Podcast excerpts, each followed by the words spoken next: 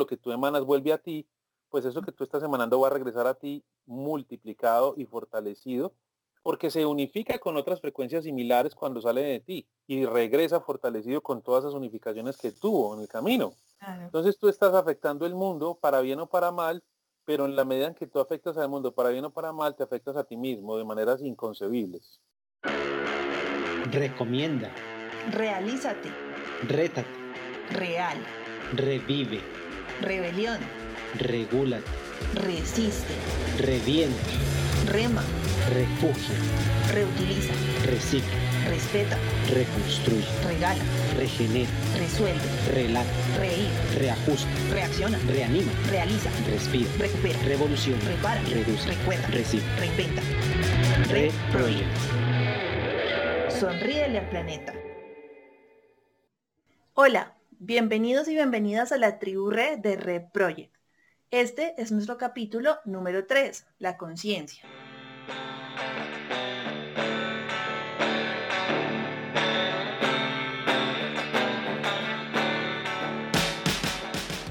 Johnny, ¿sabías que somos conscientes de menos del 10% de todas las cosas que hacemos? Sí, hacemos todo el tiempo cosas en automático que algunas de ellas de una u otra manera nos mantienen con vida.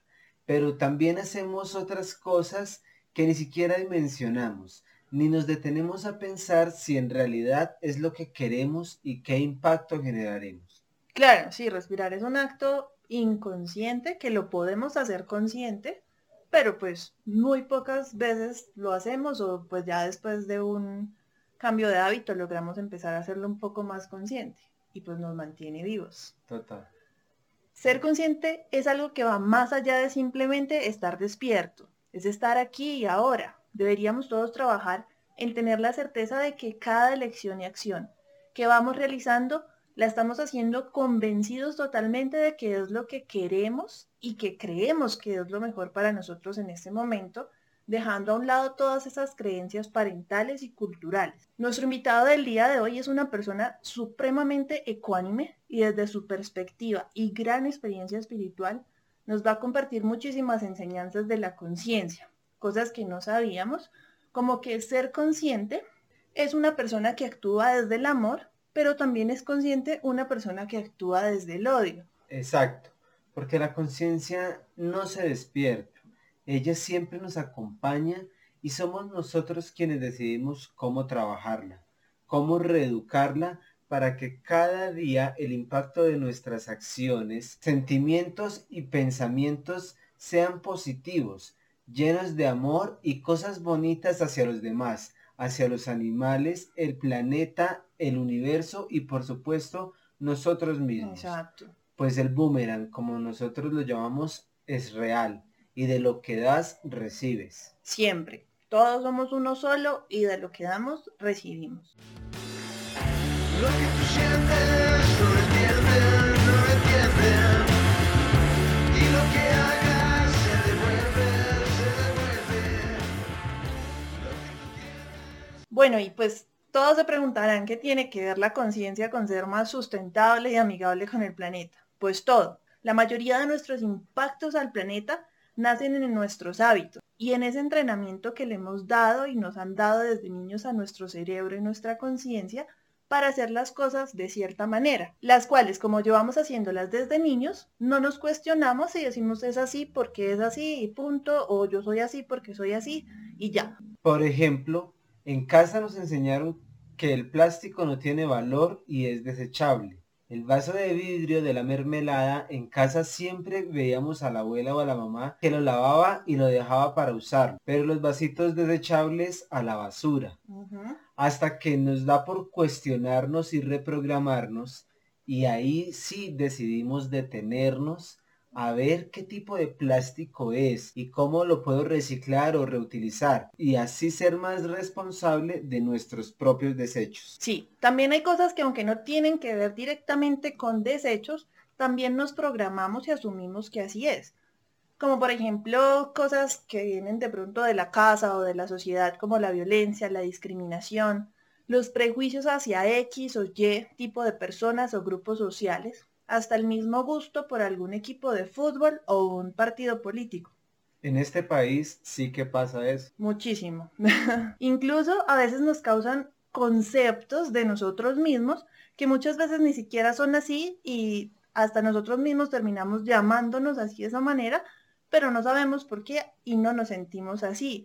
Cosas que se basaron en una simple ocasión o algo que pasó. Como el hombre que de niño simpatizaba mucho con las niñas o con las mujeres en general y pues se reía mucho con ellas, las abrazaba y toda la familia entonces de una, ay, el coqueto, eso va a ser un don Juan que va a arrasar con todas. Luego el niño crece con eso metido en la cabeza y con eso comienza a justificar todos sus comportamientos, algunas veces negativos hacia las mujeres, y luego la familia dice, ay, ¿y este porque ahora ha salido así? Sí, por lo general nos apegamos a los preconceptos que ya generan de nosotros cuando nos dicen que somos malgeniados, pues terminamos creyéndolo. Es otro ejemplo que pasa mucho. Sí, y no se trata de culpas, de que fue mi familia, de que nadie me dijo, es que en el país o en la familia que me tocó nacer. Esas cosas no nos aportan nada. Sí, ya ha pasado. Y no pasa nada si tienes 13 o 80 años y hasta hoy te cuestionas eso. Lo importante es que lo hagas y reprogrames tu conciencia y tus hábitos a lo que realmente sientes que eres y aunque no es un trabajo de una semana, si inicias lo antes posible poniéndote metas cortas y alcanzables, lograrás sentirte a gusto contigo de una manera muy bonita y vas a descubrir un universo de cosas en ti y en el mundo que antes creías imposibles o inalcanzables. Veamos nuestro cerebro y nuestra conciencia como un software a programar. La inteligencia artificial se inspiró en nosotros, los humanos. Entonces, lo que eres hoy es el producto de la programación que ha tenido tu cerebro y tu conciencia durante 20, 30, 40 años, los años que tengas. Entonces, lo que tú quieras ser, tienes que empezar a programarlo hoy, a reprogramarlo con hábitos y repeticiones que después serán genuinos en ti y tu automático, ese automático del 90% que a veces son reacciones automáticas a estímulos, serán acordes a eso que tú quieres ser y a lo que sientes que eres y tú quisiste programar. Bueno, y para hablarnos de esto y despejarnos algunas dudas acerca de la conciencia, tenemos al Swami Astosh Tirt. Swami, ¿cómo estás? Bienvenido a la tribu Re de Re Project. Buenos días, muy bien. ¿Y tú cómo estás? Bien, gracias. Swami, quisiéramos hacerte una pregunta de que nos, nos pudieras explicar qué es un Swami, eh, cuál es tu función, cómo llegaste a ser Swami y cuál es la, misión de los Swamis en, el mundo. Bueno, para explicarlo muy claramente, mm, voy a compararlo con la, traducción, con la tradición católica, que es como la, la, tradición religiosa que tenemos más cerca a nosotros. Y pues un swami sería algo así como un reverendo, ¿no? Un sacerdote. Dentro de la tradición de los swamis hay un, muchos swamis que se dedican a lecturas y rituales religiosos. Pocos son los que se dedican al desarrollo de la conciencia, al desarrollo espiritual. Dentro de la escuela a la que pertenezco, que se llama Mahasiddha Yoga, los swamis están enfocados en, el, en la iluminación, en el logro de la más alta conciencia y desarrollo espiritual. Entonces, en nuestro linaje un swami es una persona que tiene un nivel de unidad, de unidad consigo mismo y de unidad con la vida. Y la función que tienen este tipo de personas es transmitir el Dharma, o sea, la enseñanza espiritual pura para que otros lleguen a lo mismo, a la misma experiencia. Digamos que son como, como transmisores de ese conocimiento. Vale. Y bueno, ¿qué, te motivó a, a encaminarte en esta vida y por qué lo haces? Pues yo empecé la búsqueda espiritual a una muy temprana edad, más o menos seis o siete años de edad, motivado por conocer y entender acerca de lo que había más allá de la, de la vida y de la muerte. Y ahí empecé un viaje de autodescubrimiento de toda una vida y pues la motivación que me lleva en este momento a continuar con mi camino es el, el servicio en este momento. Vale, perfecto. Bueno, Swami, ya entrando un poco en el tema del que queremos hablar hoy, queremos preguntarte em, ¿qué es la conciencia? ¿Qué nos puedes decir y cómo nos la puedes describir? La conciencia es todo, todo es conciencia. No hay nada que no sea conciencia, todo es conciencia. Regularmente hablamos de hacer conscientes o de despertar la conciencia. Sin embargo, eso desde la perspectiva espiritual es un error porque la conciencia siempre está despierta. Lo que pasa es que la conciencia, eh, siendo un todo omniabarcante, se manifiesta en diversos niveles. Entonces la frecuencia, haciéndolo todo, se expresa en diversos niveles, en diversas frecuencias. Entonces una, una, una conciencia elevada tiene unas frecuencias dentro de sí. ¿Cuáles son? Amor, compasión, bondad, altruismo, generosidad, empatía, de manera incondicional e ilimitada. Una conciencia densa que vibra en frecuencias bajas tiene otro tipo de condicionamientos y de características como violencia, ira, egoísmo, ignorancia, pero la conciencia siempre está despierta. Lo que pasa es, como te digo, está despierta dependiendo de la, está despierta a su frecuencia particular. ¿sí? Sí, porque se habla mucho de la frase en, pues, en libros, en cursos, en películas, videos de la frase despertar la conciencia. Cuando nacemos entonces ya está despierta, siempre está ahí. La conciencia siempre está despierta porque siempre somos conscientes. O sea, nosotros somos conciencia y todo es conciencia. Pero es claro que cada uno está en una frecuencia diferente de conciencia. Y a cada frecuencia diferente de conciencia le son dados niveles de conocimiento, niveles de expresión, de amor o de no amor, de, bondad o de no bondad, de sabiduría o de ignorancia, dependiendo de la frecuencia de esa conciencia. Es decir, como los rayos del sol. Preguntar si qué es la conciencia es como preguntar qué es el sol.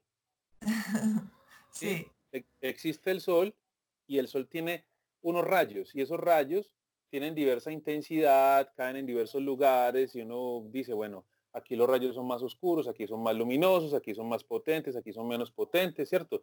Pero los rayos son los mismos, ¿sí? ¿Qué es lo que sucede? Que los rayos varían en intensidad y en vibración y en, y en potencia. De la misma manera la conciencia, siendo una, varía en frecuencias, en alcances, en potencias y en expansión. Por ejemplo, una conciencia muy densa en un ser humano, por ejemplo, que pertenezca a esa frecuencia, que sea esa frecuencia, porque no solo que pertenezca, sino que sea esa frecuencia, pues es una persona que tiene esas características densas en su carácter.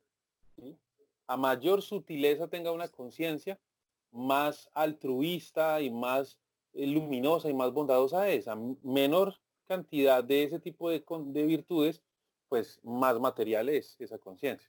Pero la conciencia siempre está despierta. De acuerdo, Swami. ¿Y cómo empezaríamos a trabajar la conciencia para mantener una vida con más actos que sean elocuentes en cuanto a pensamientos y a acciones que sean más, pues, más coherentes, ¿sí? Con nuestra conciencia.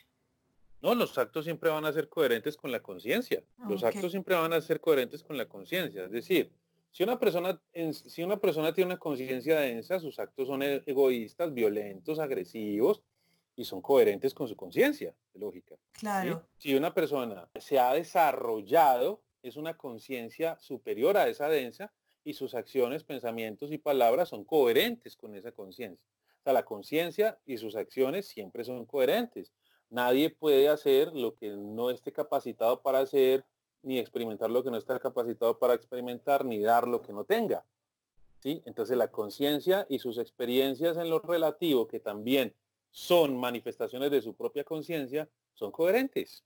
Vale, sí, y bueno, ¿y cómo empezamos a transformar esa conciencia de pronto para transformar, dar ese esos cambios que, que creemos necesitar o que estamos motivados a hacer, pero no, no sabemos por dónde empezar, cómo, cómo autoevaluarnos para saber si, si estamos teniendo una conciencia pues eh, más hacia lo positivo y hacia el amor, hacia todas estas cualidades positivas y cómo las vamos transformando.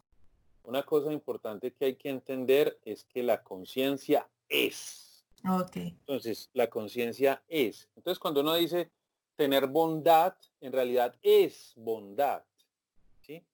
Porque nosotros estamos acostumbrados a movernos en un lenguaje de tener o no tener, de alcanzar o no alcanzar. Pero en realidad la vida no se trata de tener, sino de ser. Y hay que entender la vida como ser, no como tener. No como tener un cambio o alcanzar un cambio, no.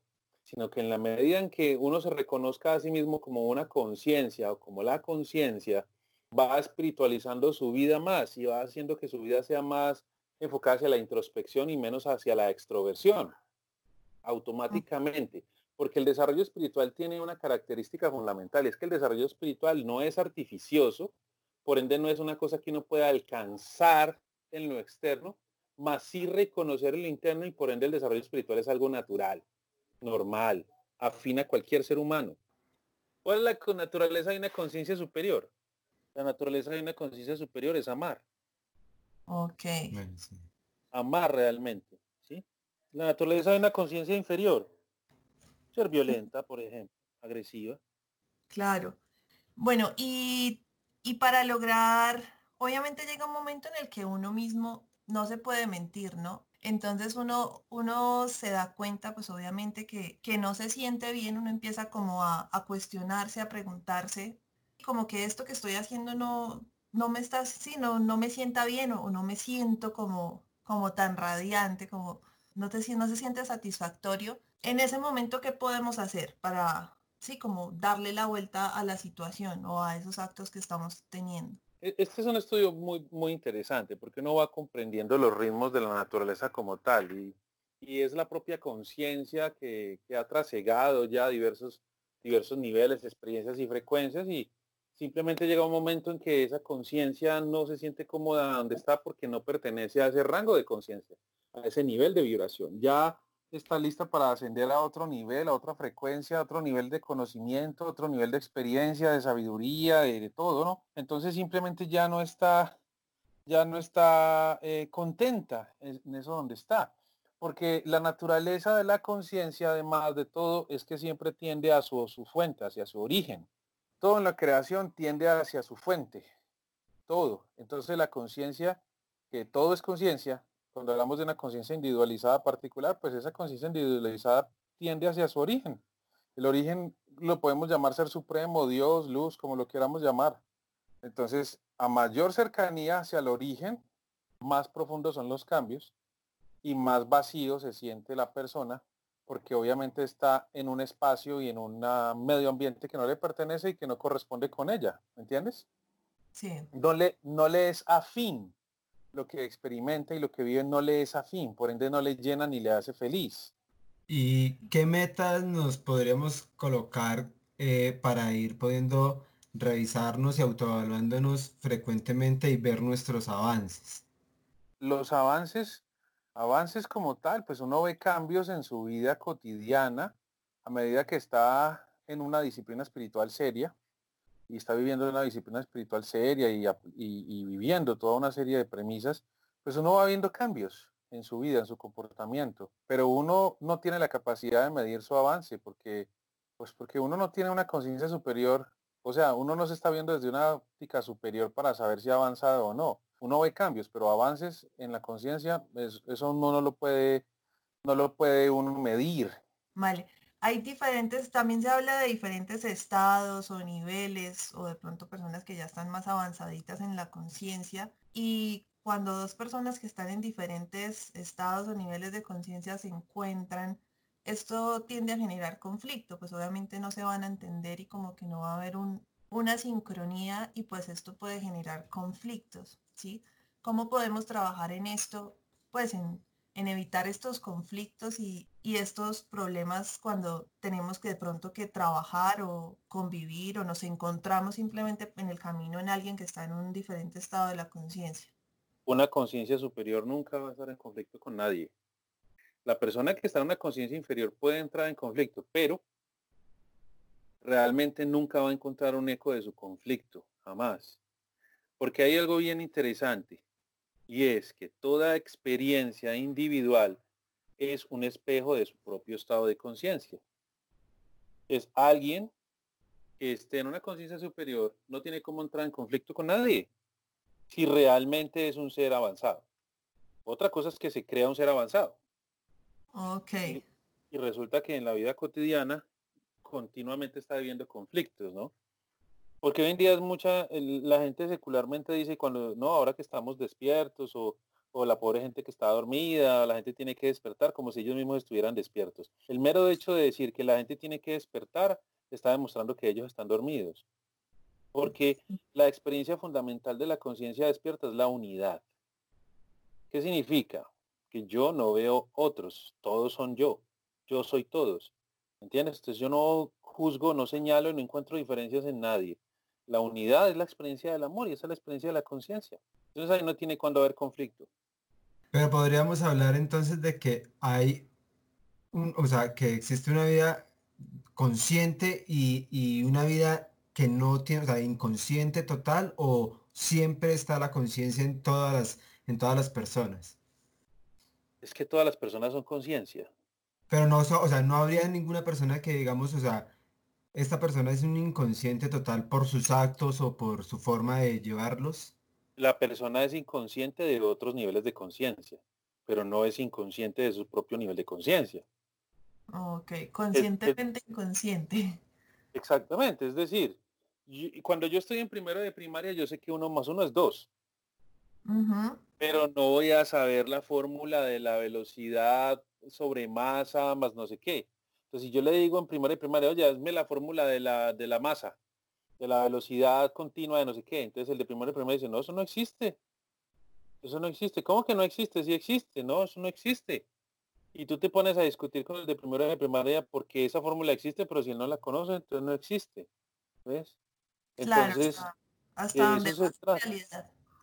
De eso se trata. Entonces, no, la conciencia siempre es consciente de su particular rango. Entonces, uno no podría ponerse a discutir con una persona que no sea consciente de ciertas cosas o que no esté, digamos que no está en su campo de acción, más bien. Los niveles de conciencia tienen campos de acción campos de acción. Entonces, alguien puede que no sea consciente de que hay de, la bondad, ¿sí? Para esa persona la bondad sea algo raro, que no la conoce en su rango de conciencia, Sin embargo, aquel que está en el rango de conciencia de la bondad, porque está en una conciencia superior, la conciencia posee el conocimiento de todos los rangos de conciencia inferiores a ella. Entonces esa persona conoce la bondad y conoce la crueldad pero el que está en el rango de conciencia de crueldad no conoce la bondad. Entonces el otro experimenta la bondad y la compasión hacia el otro que no conoce. Bueno, entonces podríamos decir que, que para trabajar la conciencia lo que mejor podríamos hacer es ver cada uno de los valores y virtudes que, que realmente sean buenos y, y que, que, tengan unos valores fundamentales para que pues al poder estudiarlos podamos ir avanzando en los niveles de conciencia definitivamente tiene que haber un estudio de lo que se llama el Dharma, a fin de uno comprender esas diversas manifestaciones virtuosas de la conciencia, para que uno pueda ir realizando eso en sí mismo y no se quede solo como conocimiento, que el conocimiento termina siendo únicamente información. Entonces, a partir de la práctica, uno pueda ir teniendo la experiencia directa, ¿sí? Entonces, eh, creo que ese sería un buen combo cómo nuestras actitudes y, lo que nosotros hacemos llegan a afectar a los demás. Sí, sí podemos hablar de esto eh, como un impacto. Como un impacto o algo así. Vuelvo y digo, todo es conciencia y como todo es conciencia, somos seres interdimensionales, multidimensionales. Nos movemos en diferentes frecuencias vibracionales a partir de los diversos estados mentales y emocionales que están en nosotros. Entonces cruzamos de un, de un estado de conciencia a otro, de una dimensión a otra de la existencia rápidamente y nunca nos damos cuenta de eso. Es como todo ese, la conciencia es energía. Eso quiere decir que nuestros pensamientos afectan, nuestras emociones afectan, nuestras palabras afectan. Eso se llaman emanaciones. Las emanaciones energéticas que nosotros emitimos corresponden a nuestros estados mentales. Si por ejemplo soy una persona que le encanta la crítica, juzgar, hablar mal de los demás y todo ese tipo de cosas. Yo estoy en la China hablando mal de alguien que está en Colombia. Esas vibraciones atacan a esa persona, afectan a esa persona, son un misil. La gente cree que porque está hablando o pensando mal de otro y otro no lo ve, no pasa nada, y no es cierto. Eso es un ataque hacia la otra persona y como la conciencia tiene ciertas características, como por ejemplo, todo lo que tú emanas vuelve a ti, pues eso que tú estás emanando va a regresar a ti multiplicado y fortalecido, porque se unifica con otras frecuencias similares cuando sale de ti y regresa fortalecido con todas esas unificaciones que tuvo en el camino. Entonces tú estás afectando el mundo para bien o para mal, pero en la medida en que tú afectas al mundo para bien o para mal, te afectas a ti mismo de maneras inconcebibles. El boomerang. Y, y bueno, y por supuesto también al planeta, ¿cierto? Nuestras actuaciones y nuestro diario vivir también tienen un impacto en, en la naturaleza, en la tierra como tal. Lo que pasa es que todo lo que existe es conciencia. El planeta también es una expresión de la conciencia. Tenemos una relación con todo lo que existe, con todo lo que existe. O sea, no, no, no estamos aquí para explotar. Estamos aquí para armonizarnos, porque todo lo que vemos es, eh, todo lo que vemos somos nosotros mismos. O sea, no, Rumi dice, no se puede tocar una flor sin estremecer una estrella hablando de que todo está completamente unido. Y eso quiere decir que, que entonces también habría como una conciencia colectiva y que todo está realmente unificado, es decir, lo que nos estabas diciendo ahora de que, que, no se puede tocar una flor sin mover una estrella. Entonces, ¿eso también hace parte de la conciencia colectiva? Hay una conciencia colectiva, desde luego, pero la conciencia colectiva se expresa en niveles mentales. Es decir, personas del mismo nivel mental forman una conciencia colectiva. Personas de otro nivel mental forman una conciencia colectiva. o de otro tipo. Vale. Eh, se podría decir que, digamos, al, al yo pues iniciar mi proceso de, de, trabajar al 100, al comprometerme en el trabajo de mi conciencia personal, ¿aporto a esa conciencia colectiva o es totalmente independiente? Así como tú afectas a alguien cuando hablas mal, cuando piensas mal de alguien, no solamente afectas a esa persona, sino que afectas a todo, porque estás generando una contaminación ambiental. O sea, eh, así como existe contaminación ambiental física, también existe contaminación ambiental mental, a nivel psíquico, estás contaminando a nivel psíquico. Y desde luego, si tus pensamientos son armónicos, pues no estás generando contaminación, sino que estás ayudando a la purificación del medio ambiente psíquico. Pero, mm, y estás impulsando a que la gente pueda en algún momento sentir internamente el anhelo de cambio e individualmente la persona se vaya a cambio. Pero lo que sí es muy claro es que la evolución de la conciencia es un tema individual, que tú sí eh, aportas a que la individualidad se, se sienta con ganas de cambio, sí, pero que tú vas a promover el cambio colectivo, no. Bueno, hay algo de lo que nosotros hablamos mucho y es que, pues obviamente también hay cosas, cargas culturales que tenemos y pues lo que hablabas de los grupitos de las conciencias colectivas, ¿sí? Que se van haciendo como especies de, grupos, ¿sí? De tribus también le llamamos nosotros. A veces sentimos que hay como eh, grupos, y estos grupos que pueden ser ciudades, países, culturas, que tienen una carga de, de, tradiciones que de pronto no son muy positivas y se vuelven costumbre, ¿sí? Y pues también llega el momento que uno de ese grupo dice, eh, no, lo que te decía, no, no me estoy sintiendo bien con, con esto que, que, la costumbre o mis creencias paternales o culturales eh, siempre me han dicho que son así. ¿Cómo empiezo a salirme de ahí?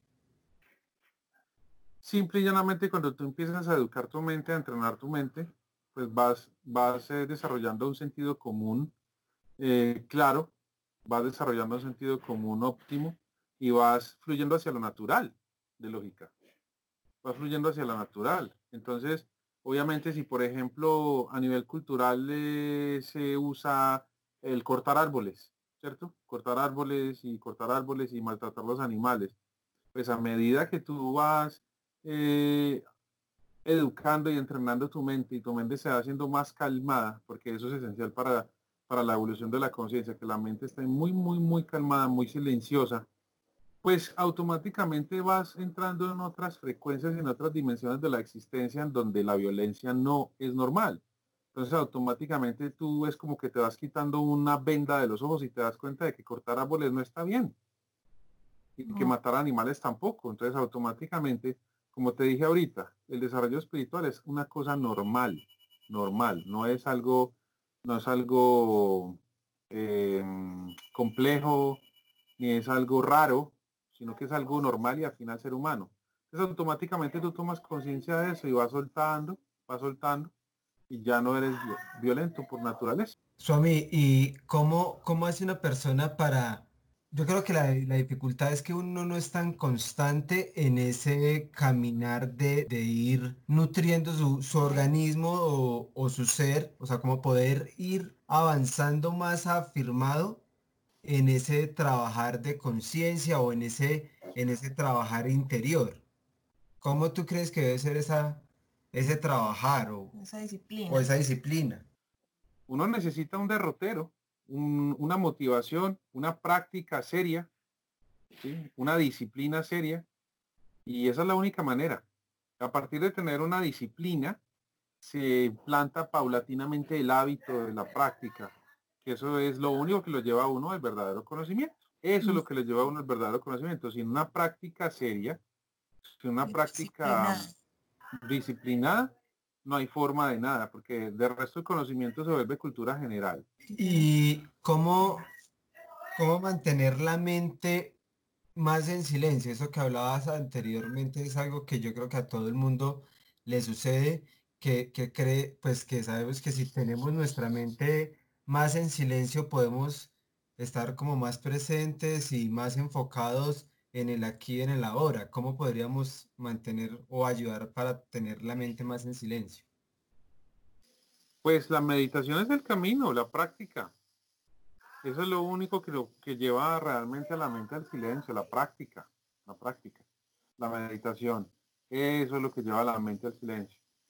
Bueno, Swami, muchísimas gracias por, por habernos dado tu aporte acerca de la conciencia, de eh, habernos regalado este tiempo, habernos sacado este tiempo en tu agenda para compartir con, con todas las personas a las que queremos hacer llegar este mensaje. Gracias a ti por invitarme, gracias a ambos. Son muy generosos, muy bondadosos. Qué maravilloso que estén haciendo este proyecto y que bueno que existan este tipo de espacios. Vale, estamos en contacto. Swami, si alguna persona de pronto quiere contactarte para resolver dudas, para de pronto, no sé si, si lo hagas, brindar algún tipo de acompañamiento, ¿cómo lo pueden hacer?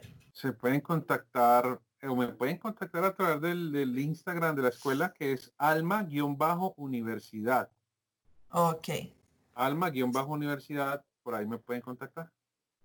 vale, perfecto, listo. Vale, Swami, muchísimas, Muchísimas gracias. gracias, que estés muy bien. Bueno, un abrazo, bendiciones. Chao, Vale, chao. Chao. Este capítulo continúa en nuestro próximo capítulo con más información, aportes con más puntos de vista y una nueva invitada a nuestra tribu, la tribu Re de Re Project. Gracias por acompañarnos hasta el final de este capítulo. Esperamos que la información que compartimos en él te ayude a ti y a tu tribu a sonreírle al planeta.